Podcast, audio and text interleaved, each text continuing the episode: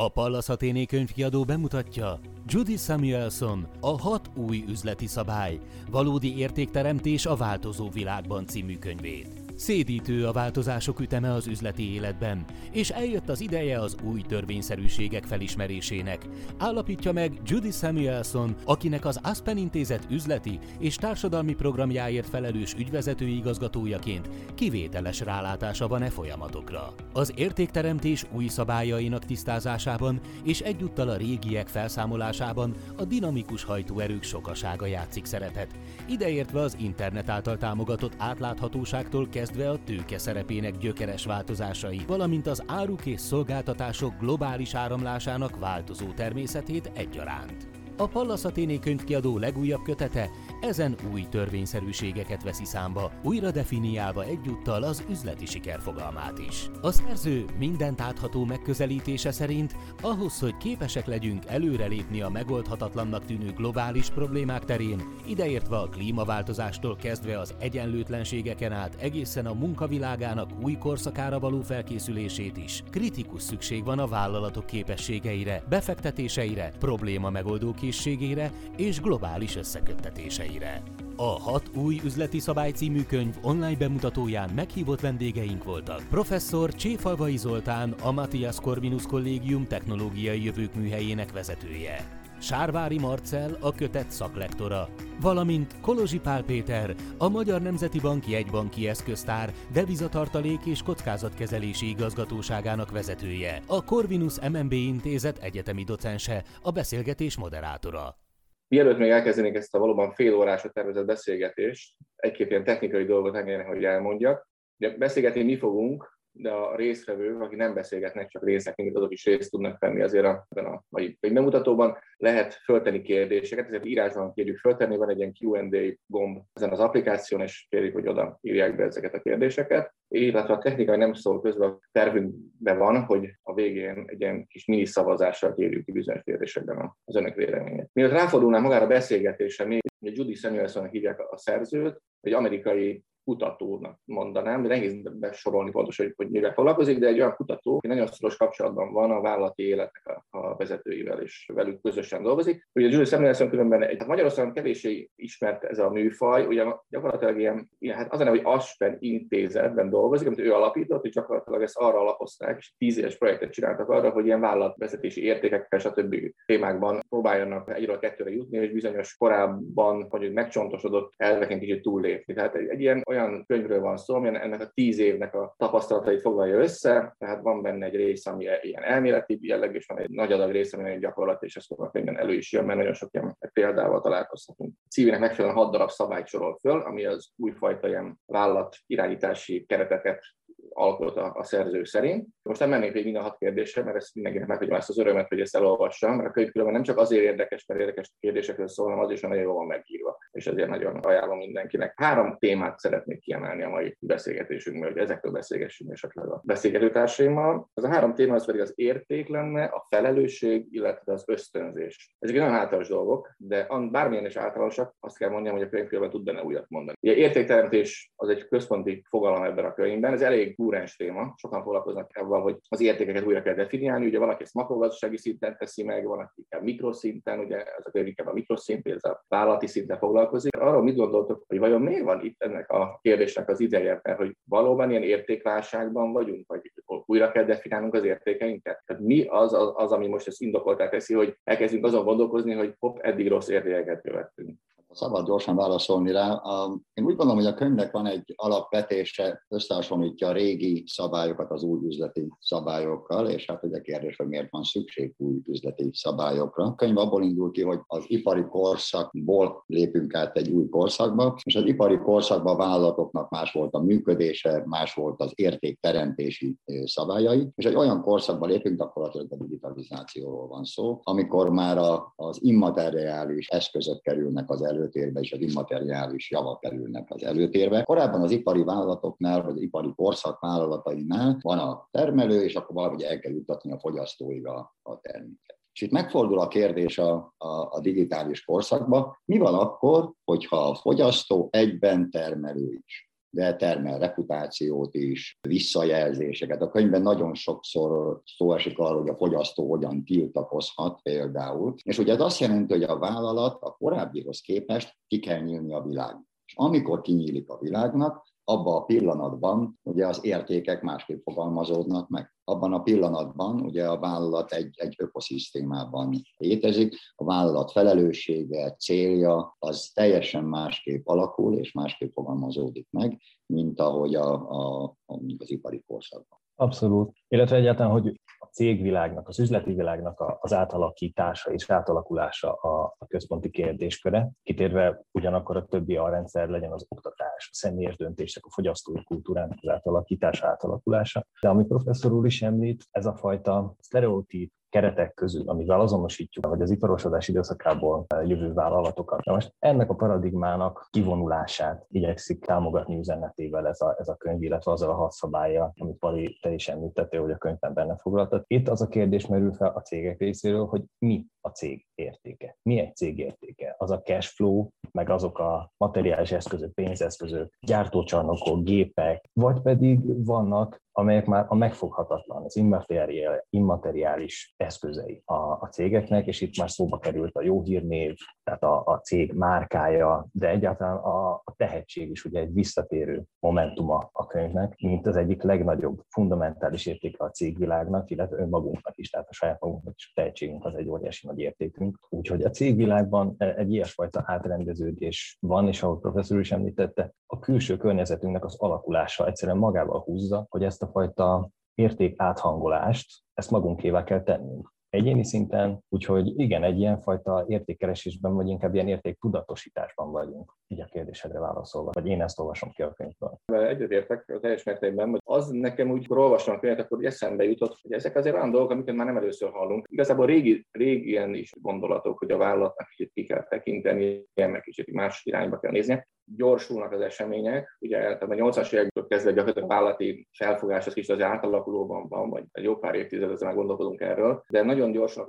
a változások, és nagyon nehéz azt mondani, hogy ami ma materiális szinten értéknek tekinthető, az vajon 15 év, 20 év múlva is annak tekintetője volt. Nemrég láttam egy ilyen beszélgetést Yuval Hariri viszonylag ismertével, izraeli történésszel, aki azt mondta, hogy a mostani időszaknak az a nagy újdonsága. A világtörténelem először van az, hogy nem tudjuk, hogy 25 év múlva milyen lesz a világ. Nem az, hogy mi fog történni az országunknak, mi fog velünk, családunk, hanem az, hogy mi lesznek a keretek, amiben élni fogunk. És nekem talán ez volt az, ami rávilágított arra, hogy valóban a valódi értéke minden egyes vállalatnak, vagy bármilyen emberi szerveződésnek valószínűleg valami immateriálisnak kell lennie, mert ugye nem tudjuk, hogy mire kell reagálni, ezért a tehetség, az alkalmazkodó képesség, a, ezt ti hogy látjátok, hogy ezek a szabályok, ezek mennyire szólnak most egy a jelennek, vagy mennyire már inkább a jövőre fókuszálnak? Ezekben a szabályokban benne vagyunk, tehát ezek a szabályok itt élnek és mozognak, és azok a vállalatok, amelyek követik ezek a szab- ezeket a szabályokat, nyilvánvalóan azok valamilyen úton módon előtérben kerülnek. Tehát az azért látható, hogy fejlett országokban, és akkor itt most az Egyesült Államokról, Nagy-Britániáról, Skandináv országokról beszélek, hogy ott már az ezredforduló óta egyébként nagyobb arányú a befektetés az immateriális javakban, mint a materiális eszközökben. Ugye? Tehát ez mutatkozik. Európában egy picit, egy ilyen pár évnyi késéssel jött ugyanez a fordulat. Magyarországon egyébként jelen pillanatban még több a beruházás a materiális javakban, mint az immateriális eszközökben. De egyébként, ha megnézzük mondjuk akár csak egy tíz éves időtartamban, azért Magyarországon is van egy e felé való elmozdulás. De a, a picit kötözködnék az, amit mondta, hogy a korábban is hallottuk ezt, hogy a vállalatnak kifele kell fordulni. Nekem még a könyv olvasása közben Albert Hirschmannnak a Kivonulás, tiltakozás, hűség című könyvet jut eszembe, ahol ugye definíció szerint mondja, hogy a versengő piacon a fogyasztónak az az egyik megoldása, hogy kivonul, elmegy egy másik fogyasztóhoz. A könyve pedig rengeteg példát találunk a tiltakozásra. Tehát a fogyasztó az tiltakozik különböző eszközökkel, nagyon sok jó példa van erre, és most már ugye az interneten a tiltakozás még inkább célzottabb lehet, erősebb lehet, hiszen egy olyan digitális korszakban vagyunk, ami ugye a cégnek a felelősségét is felerősíti. És én úgy gondolom, hogy azok a példák, amiket hoz, az pont azt mutatja, hogy mintha megváltozott volna a korábbi korszak, tehát a korábbi korszakban valóban az volt, teljesen igaza volt, de ő ezt a 70-es években írtam, vagy 80-as évek években jelentek meg a könyvei, amikor azt mondja, hogy ugye, ha elégedetlen a fogyasztó, akkor elmegy egy másikhoz. Itt pedig folyamatosan az van, hogy tiltakozik különfajta eszközökkel, próbál ott maradni a vállalatnak. A vállalatnak értéket hoz, hogyha válaszol a tiltakozásra. Tehát különböző eszközöket látunk, és itt ugye a felelősséghez csak egy pontot említenék még, ami egy teljesen újdonság, legalábbis ezzel utal a szerző, hogy most a vállalat felelős az egész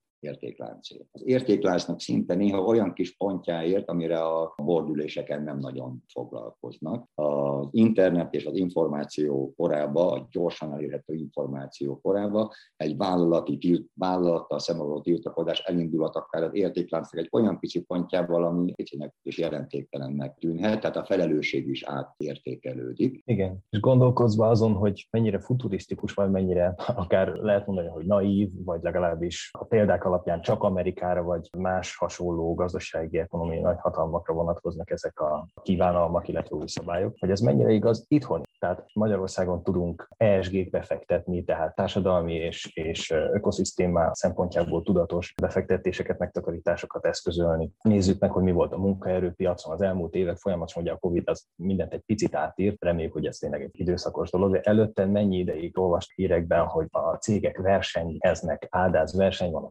tehetségekért, a munkaerőért, magukhoz toborozzák leendő munkavállalóikat, vagy akár az, hogy mennyire kezdünk tudatosak lenni, vagy válogatósak lenni, úgy tetszik, hogy milyen terméket vásárolunk, hogy milyen cégtől vásároljuk azt a terméket, akiről azt olvassuk, hogy vagy igaz, vagy nem hír, hogy, hogy gyermekmunkát fog vett igénybe, alternatívákat keres és dolgoz ki akár nagy befektetéssel, hogy hogyan tudja az ökológiai lábnyomát csökkenteni a termékeinek a csomagolásának a fejlesztésével. Tehát ez rengeteg-rengeteg egyéni döntésekben is megjelenő, mai nap is az életünk részét képező döntés, amelyektől szerintem abszolút élő a dolog. Szerintem nagyon szépen megjelenik a, a könyvben, végig kíséri, ahogy kiki a saját szerepében, amit az életben ellát, legyen az a pozíciója, legyen az a családban ellátott szerepe, a munkahelyén, stb. stb. Mindenütt megjelenik, hogy ő maga hogyan tudja magáévá tenni és képviselni, hogy ő társadalmi, illetve ökoszisztéma szempontjából tudatosabbnak érezze magát, és úgy érezze, hogy ha nem is csak, nem is csak az, hogy nem árt, a döntéseivel és a fogyasztásával és a munkájában képviselt dolgokkal, hanem igenis még hozzá is tud járulni ahhoz, hogy ez egy fenntarthatóbb és prosperálóbb társadalmi kör legyen, illetve a környezetünkkel is jobban együtt tudjunk élni. Szóval szerintem abszolút a máról szól. Ugye arról is szól a könyv, hogy a tehetséget meg is kell tudni tartani. És itt lépnek be azért olyan dolgok, mint a bizalom, a cég hírneve, kultúrája, mindazok, amikről előbb beszéltünk. Köszönjük a kiegészítést is. Amit most így beszélünk, ez hangsúlyosan azon egy jó kifejezés, ami van ez a társadalmi piac, ahol ugyanígy vannak egy ilyen, van egy kereslet-kínálati viszonyrendszer, amit alkalmazkodni kell. Hogyha már professzor úr is kicsit így bele között az én mondatomba, én meg kicsit, én is megpiszkálnám kicsit ezt a gondolatot, hogyha majd beszélgetünk a felelősségről. Mert azt szerintem most jó érzésű embernek van nincs problémája, hogy felelősen viselkednek egy. Ez így, az, azért mondtam, hogy ez már régen is előjött, hogy azért ennek voltak már korábban is hagyományai. Nem gondoljátok-e azt, hogy ennek van mondjuk valamilyen szinten veszélye? Mert ugye ez a vállalatnak egy célja van, hogy a részvényesi értéket kell maximalizálni. Tehát az érték a vezetése felelősségevel kapcsolatban az nem jelentheti azt, hogy a vállalatok olyan területre tévednek, ami már nem az ő területük. Tehát az értékek, jó, ugye értékekről általában vagy egyénileg döntünk, vagy közösségileg, mondjuk ezt ugye politika, hogy, hogy nem éreztek ebbe egyfajta veszély ebbe a hozzáállásba a vállalati részről, amikor már nagyon túlterjeszkedik az üzleti ökoszisztémi fenntartásában, mindenki egyetért. De társadalmi kérdésekben nem biztos benne, hogy mindenki ugyanúgy gondolkodik. Hirtelen belelapoztam a könyvnek a második fejezetében, ami ugye a vállalati célokról szól, és ez nagyon világos megfogalmazás, hogy a a vállalat célja nem egyenlő a, a profit szerzéssel. A vállalatnak csak az a cél, hogy profitot szerezzen, szerezzen profitot, kell, nyilvánvaló. Itt lép be minden, amit mondtál, hogy a részvényesek, stakeholder, és így tovább. Nagyon világosan leírja, hogy a, a vállalatnak célja van. Amerikában ugye meg is kell fogalmazni, ha beadják, hogy ezt nem íti is. De ugye, hogy mi a célja, mit szeretne elérni, mi az, ami, ami tágabb annál, mint hogy előállít valamit, vagy hogy a részvényeseknek eh, profitot termel. Sőt, hát van olyan példa is a könyvben, az nagyon tetszett, hogy meglátogatott egy vállalatot, és ott valóban kőbe volt vésve a alapító által megfogalmazott eh, cél, ugye a, a vállalat bejáratánál. Tehát ugye, és ezek, ezek a célok, ezek általánosabbak, tágabbak, nem azt mondom, hogy, hogy idealisztikusabbak, hanem valóban az, hogy mit szeretne a vállalat elérni a világba. És ugye ezek már azért értékek vannak mögötte. Nyilvánvaló, a, a vállalat, amikor ezeket a célokat eléri, ezeket követi, profitot átel. Igazából ezt a szellemiséget így elképezi, kiragadtam egy idézetet, amikor olvastam már, amikor olvastam, azt így eltettem magamnak, hogy ez biztos, hogy nagyon jól fog jönni. Úgy szólt az idézet, hogy hosszú távon a vállalkozásokat és a cégvezetőket nem a nyereségük vagy a termékeik, hanem az emberiségre gyakorolt hatásuk alapján fogják megítélni. Én ezt igaznak gondolom. Tényleg ez arról szól, hogy a ne árcs filozófiát tudják meghaladni a cégek, és proaktívan segítő készséggel, tehát a hatalmas potenciál rejlik ugye a cégvilágban, tőke, munkaerő, területi lefedettség, kapcsolatok, törvény által biztosított jogok, stb. stb. Ezzel a potenciállal azért hatalmas dolgokat lehet elérni, és ez egy újfajta CSR szerintem.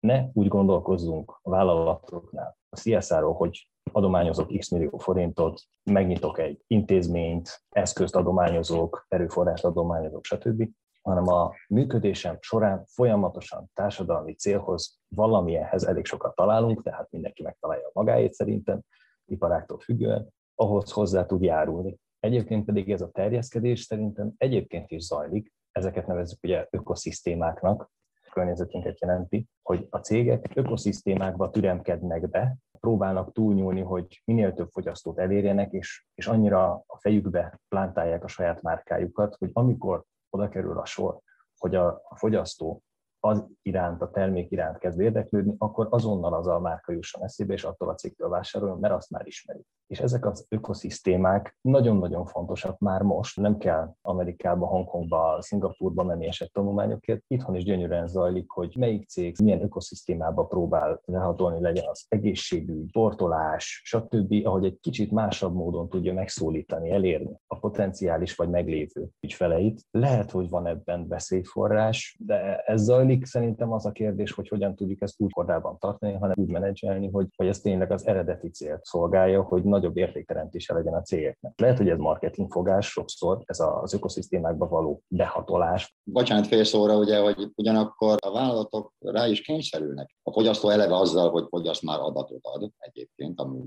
lehet használni sokféle eh, képpen. Mindenfajta egyéb viselkedést, akár tiltakozást is tehet és akkor onnantól kezdve már elindul megint a, a kérdés, a felelősség, és így tovább. A könyvben nagyon sok jó példa van, csak egy, egyet hadd említsek erre, és itt részben kapcsolódik, amit említettél, és ahhoz is, ami a, amiben élünk ugye, hogy hát egy gyógyszergyártónak ugye azért mégse az a célja, ugye, hogy profitot termeljen. Nagyon helyes, hogy termel profitot. Gyógyszergyárnak mi a célja? Segítse az emberiséget, és így tovább. De hát, hogyha nem ez a célja a gyógyszergyártónak, akkor előbb-utóbb a piacról kiesik. Minden olyan könyv jó szerintem, ami elgondolkodtat. Ezért ebben van egy, van egy feszültség az egész. Az egyik az az, hogy a közjónak, a, vagy köz, közösség céljait igazából a válti szektor nélkül nem lehet elérni. Mi azt gondoljuk, hogy a gazdaságpolitika el tudni, de igazából nem tudja elérni, mert minden napi életünket olyan mértékben átszövik normális módon a vállalatok, akik ugye mégis egy ilyen önkéntességi alapon működő, az emberi szabadságra alapuló entitások, tehát az biztos, hogy kellenek ahhoz, hogy elérjük a céljainkat a vállalatok, de az egy nehéz dolog, hogyha ők már az érték meghatározásban is nagyon egyetem meg vannak, egy gyógyszergyárnak könnyű meghatározni a célját, talán ő maga se challenge de nem baj biztos benne, hogy minden vállalat olyan célt határozza meg,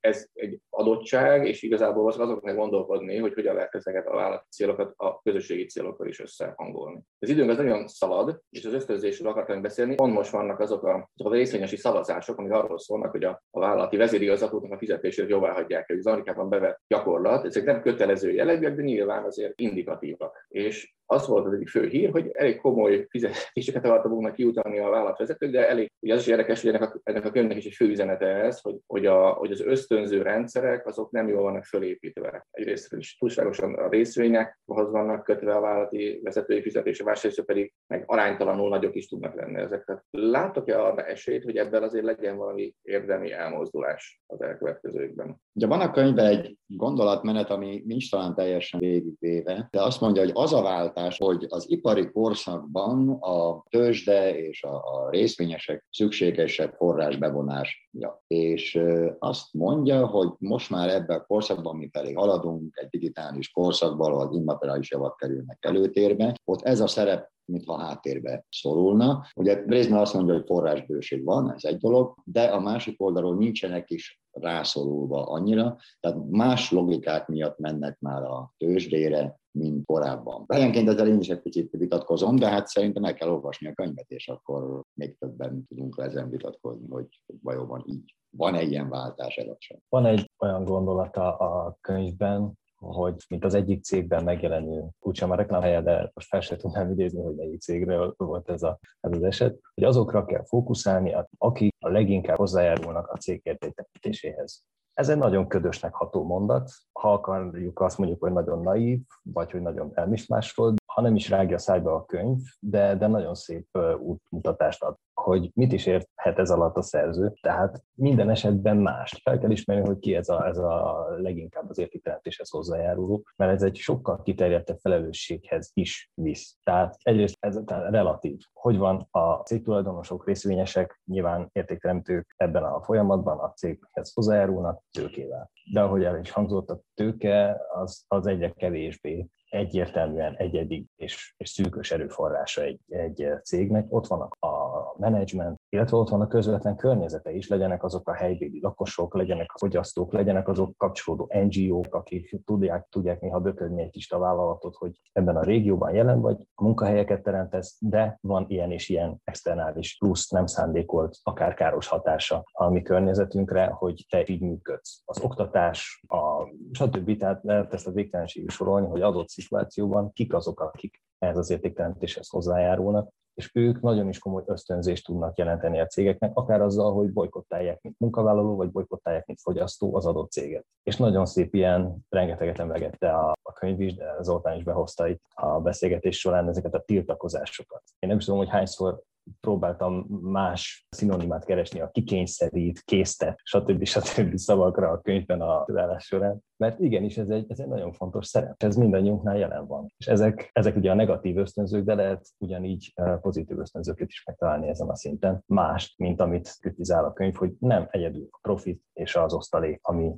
ami meghatározza a cég működését és a, a mi abban eltöltött szerepünket. Igen, köszönöm szépen a válaszokat. Hogy mi, rövid 30 perc, az azt is mutatja, hogy nagyjából akár 30 perc. De mind a három kérdés nagyjából kicsit elkezdtük megkapírjálni. Még soron, ahogy professzor is mondta, mindenkinek azt javaslom én is, hogy, hogy vegye kezébe ezt a könyvet, olvassa el. Azért is javaslom különben, mert két szempontból is érdekes a könyv. Egyrészt az a témája is érdekes, meg a form, formailag is egy érdekes olvasmány. Tehát nem kell attól tartani, hogy, hogy valaki egy nagyon száraz ilyen menedzser úti kalauszra kezébe. Ebben nagyon sok olyan történet van, ami, ami értelmezhető és megfoghatóvá teszi ezeket a dolgokat. És különösen nagy előnyem, már a bemutató elén elhangzott, hogy ez egy idei könyv, tehát olyan nevek jönnek szembe velünk, akikkel az újságban találkozhatunk amúgy nap mint nap. Ez nagyon élő, nagyon mostani könyv, a világ ebbe az irányba el tud mozdulni, és ezt tudatosan tudjuk megtenni, akkor, akkor tettünk egy lépés egy fenntartható, meg élhető világ irányába. Ez a cégek nélkül ezt sajnos nem fog, tud, nem fog tudni megcsinálni, akármennyire is szeretnénk. A, a beszélgetés ami van egy 10 perc, egy feltett kérdések, hogy érkeztek hozzá kérdések, akkor kérném, hogy ezeket meg is nézhessük. Talán már említettük, de az egyik kérdés erre vonatkozik, hogy valamiért ugye az jellemző, hogy hozzánk ez késve érkeznek meg. Ugye a professzor úr mondta, hogy Egyesült Államok, Európa, Magyarország volt kicsit így a, a sorrend. Ennek mi lehet az oka, illetve hogy meddig kell várnunk, vagy hogy, hogy esetleg ebben lesz gyorsulás, tehát e, ebben mire számítotok, hogy Magyarországon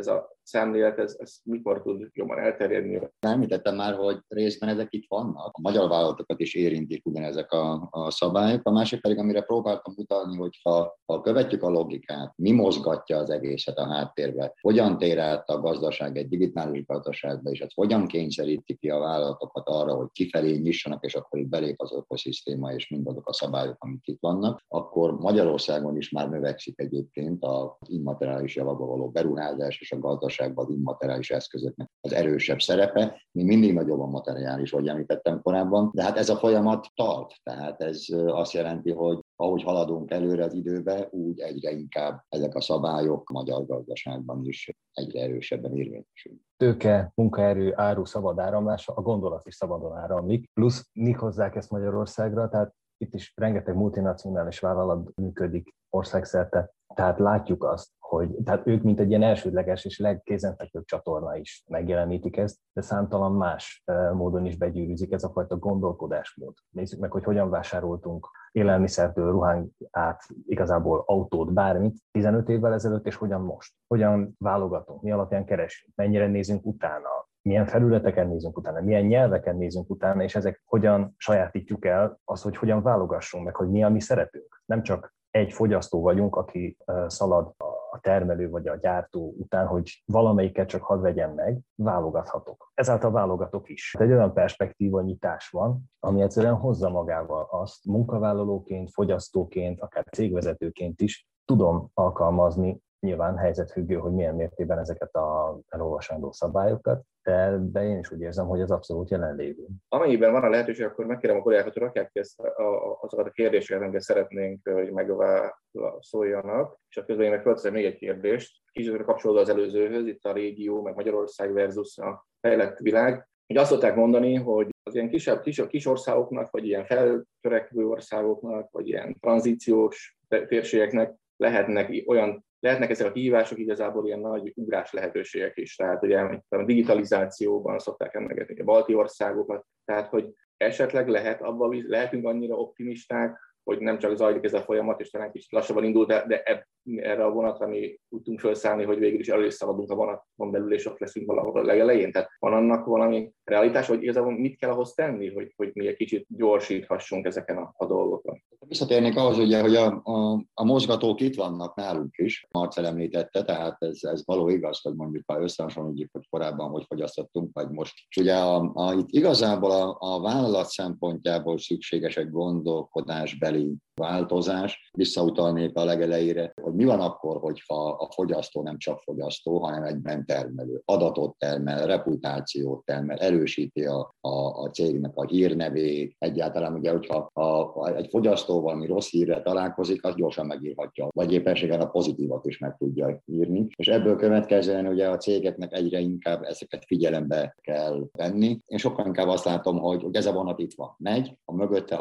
lévő hajtóerők megvannak, egy-egy ilyen könyv elősegít, hogy a vállalatok is gondolkodjanak róla tudatosabban, és nyilvánvalóan, hogy ezeknek megvan aztán a, a gazdasági versenyképességi következménye. Egy inkább egy szerves fejlődés, nem annyira ugrásszerű, egy, nem tudom én, technikai újságnak a lefejlesztése, egy darabig követem a piacot, megtalálok egy innovációt, és akkor ugrok. Ez egy, ez egy tanulási folyamat, ez egy lassú, szerves folyamat, ami ebben szerintem egy nagyon-nagyon erős pillér a transzparencia lehet, mint ahogy ezeknél, illetve a nyitottság vezetőségek, illetve munkavállalói, meg fogyasztói részről is merjük megosztani a véleményünket, a preferenciáinkat. Hogyha ebben tudunk nagyot fejlődni, mint ez szerintem egy nagy, nagy rugója lehet ennek elfogadom az érveket abszolút. Azt gondolom, hogy egy ilyen kis visszajelzésként, hogy amit talán megfogalmazott bennem, hogy ne költségként tekintsünk a munkavállalókra, hanem ugye, ugye a munkavállalók azok nem azok, akik pénzbe kerülnek, hanem azok az emberek, akik a kockázatokat felismerik, és a versenyelőnyöket pedig megfogalmazzák, hogy hogyan tudunk valamit csinálni, mint vállalat. Tehát ez egy jó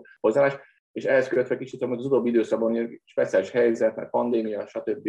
Történt, de az egy elég ilyen pozitív elmozdulás volt, talán gondolkodás van, hogy mindenki arra törekedett, hogy kapacitásokat, a humán kapacitásokat megőrizni. Tehát olyan programokat csinálni, hogy mindenki maradjon ott, ne menjen el lehetőleg. Ugye a legnagyobb problémája most ugye az idegenforgalom Magyarországon is, hogy sokan elmentek az ideges visszakereket hozni. De alapvetően az volt a cél, hogy maradj itt, akkor voltak ezek a furcárbai típusú dolgok, hogy valahogy az egy fontos dolog volt, hogy a szellemi tőke maradjon ott. Vagy ha egy kis ilyen szabadidő maradt a végére, hogy felmerült bennem, hogy milyen érdekes az, hogy 70-es évek környékén írt ezt a híres cikkét, amiből lett ugye ez a részvényes értéknek a ilyen fókuszba helyezése, és hogy mennyire érdekes az, hogy, hogy vannak elméletek, amik ilyen na- nagyon, nagyon nagy befolyást tudnak szertenni, nagyon hosszú időn keresztül. De azért az mindenki elismerésem méltó, hogy, hogy milyen sokáig iratott az elmélet. És lehet, hogy ebből érdemes tanulni, hogy, hogy hogyan tudjuk ezt a fenntartható elméletet is ilyen nagyon erős elméletté tenni. Ettől erről mit gondoltak, hogy, hogy mi kell ahhoz, hogy, hogy ilyen nagyon nagy karriert fusson be egy, egy ilyen elméleti hozzáállás, mint amilyen a, a Friedmané volt, és remélhetőleg most éppen lecserélés alatt van. Ahhoz kapcsolódik, amit Marcel mondott, ugye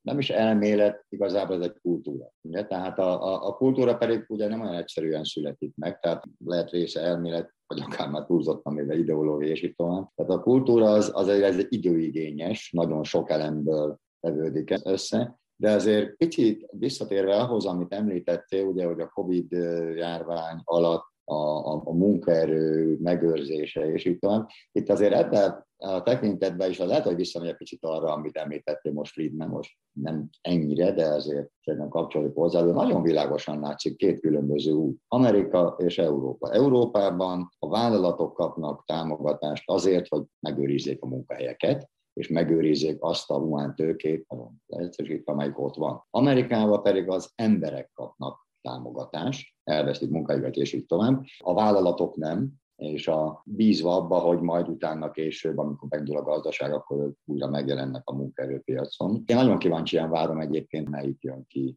jobban, mert ugye mindenkinek megvan a maga rizikója, mert ugye akkor, amikor a, a vállalatot támogatom, akkor azért, hogy őrizze a munkahelyet, akkor lehet, hogy olyat is támogatunk, amelyik egyébként lehet, hogy egy versenybe esége hátrébb kerülne. Az amerikainak is megvan a maga hátránya. Tehát én kíváncsian várom, hogy mi a, a végifejlet, de visszatérve a könyvhöz az alapkérdéshez, itt azért kultúráról van szó, és a kultúra az sok elemből álló időben lassan építkező csak rácsatlakozom, mert abszolút egyetértek, hogy a, amihez nagyon-nagyon jó a sikerélmény, ami ezt fel tudja gyorsítani látnak rengeteg olyan kezdeményezést, amikor ott van egy hatalmas mamut cég, és hogyan lehet egy nagy orvos gyakorlatot megváltoztatni. Kitalálnak egy-egy jó technikát, megközelítenek egy NGO-t, vagy akár még azt sem, akár szervezeti háttér nélkül is, önerőből elkezdve, összefogva közösséget kovácsolva tudnak átvinni olyan értékeket és olyan javaslatokat, amelyeket nagyon fontosnak gondolnak, és, és a napjaikat és a napjainkat tudják meghatározni. Tehát ez a fajta sikerélmény, ez nagyon erősen fel tudja majd turbózni ezt a egyébként tényleg nagyon lassú, szerves fejlődést, amíg megtanuljuk ezt a kultúrát, és beleszokunk, hogy ebből igenis el tud érni bárki bármit, nem kell sem politikai pozíció hozzá, sem hatalmas tőkeháttér, stb., hanem ez vannak jó platformok, és ezeken a platformokon biztos találok hozzá társakat. Köszönjük a, a szavazást milyen szerepkörben érezzük a leginkább ugye ezeket a változásokat. Nyilván a fogyasztó vannak többségben, általában ugye az jelentőség a gazdaság, hogy a fogyasztó van a többsége. A legnagyobb probléma, hogy sokkal gazdasági rendszert látunk már, pontok voltak a legkevésbé figyelembe véve. Reméljük, hogy ebbe az irányba majd lesz egy elmozdulás. Milyen ágazatokat érint a legjobban? Ugye én is arra gondolnék, hogy az infokommunikációs szektort a legjobban, legtöbb szavazatot is kapta.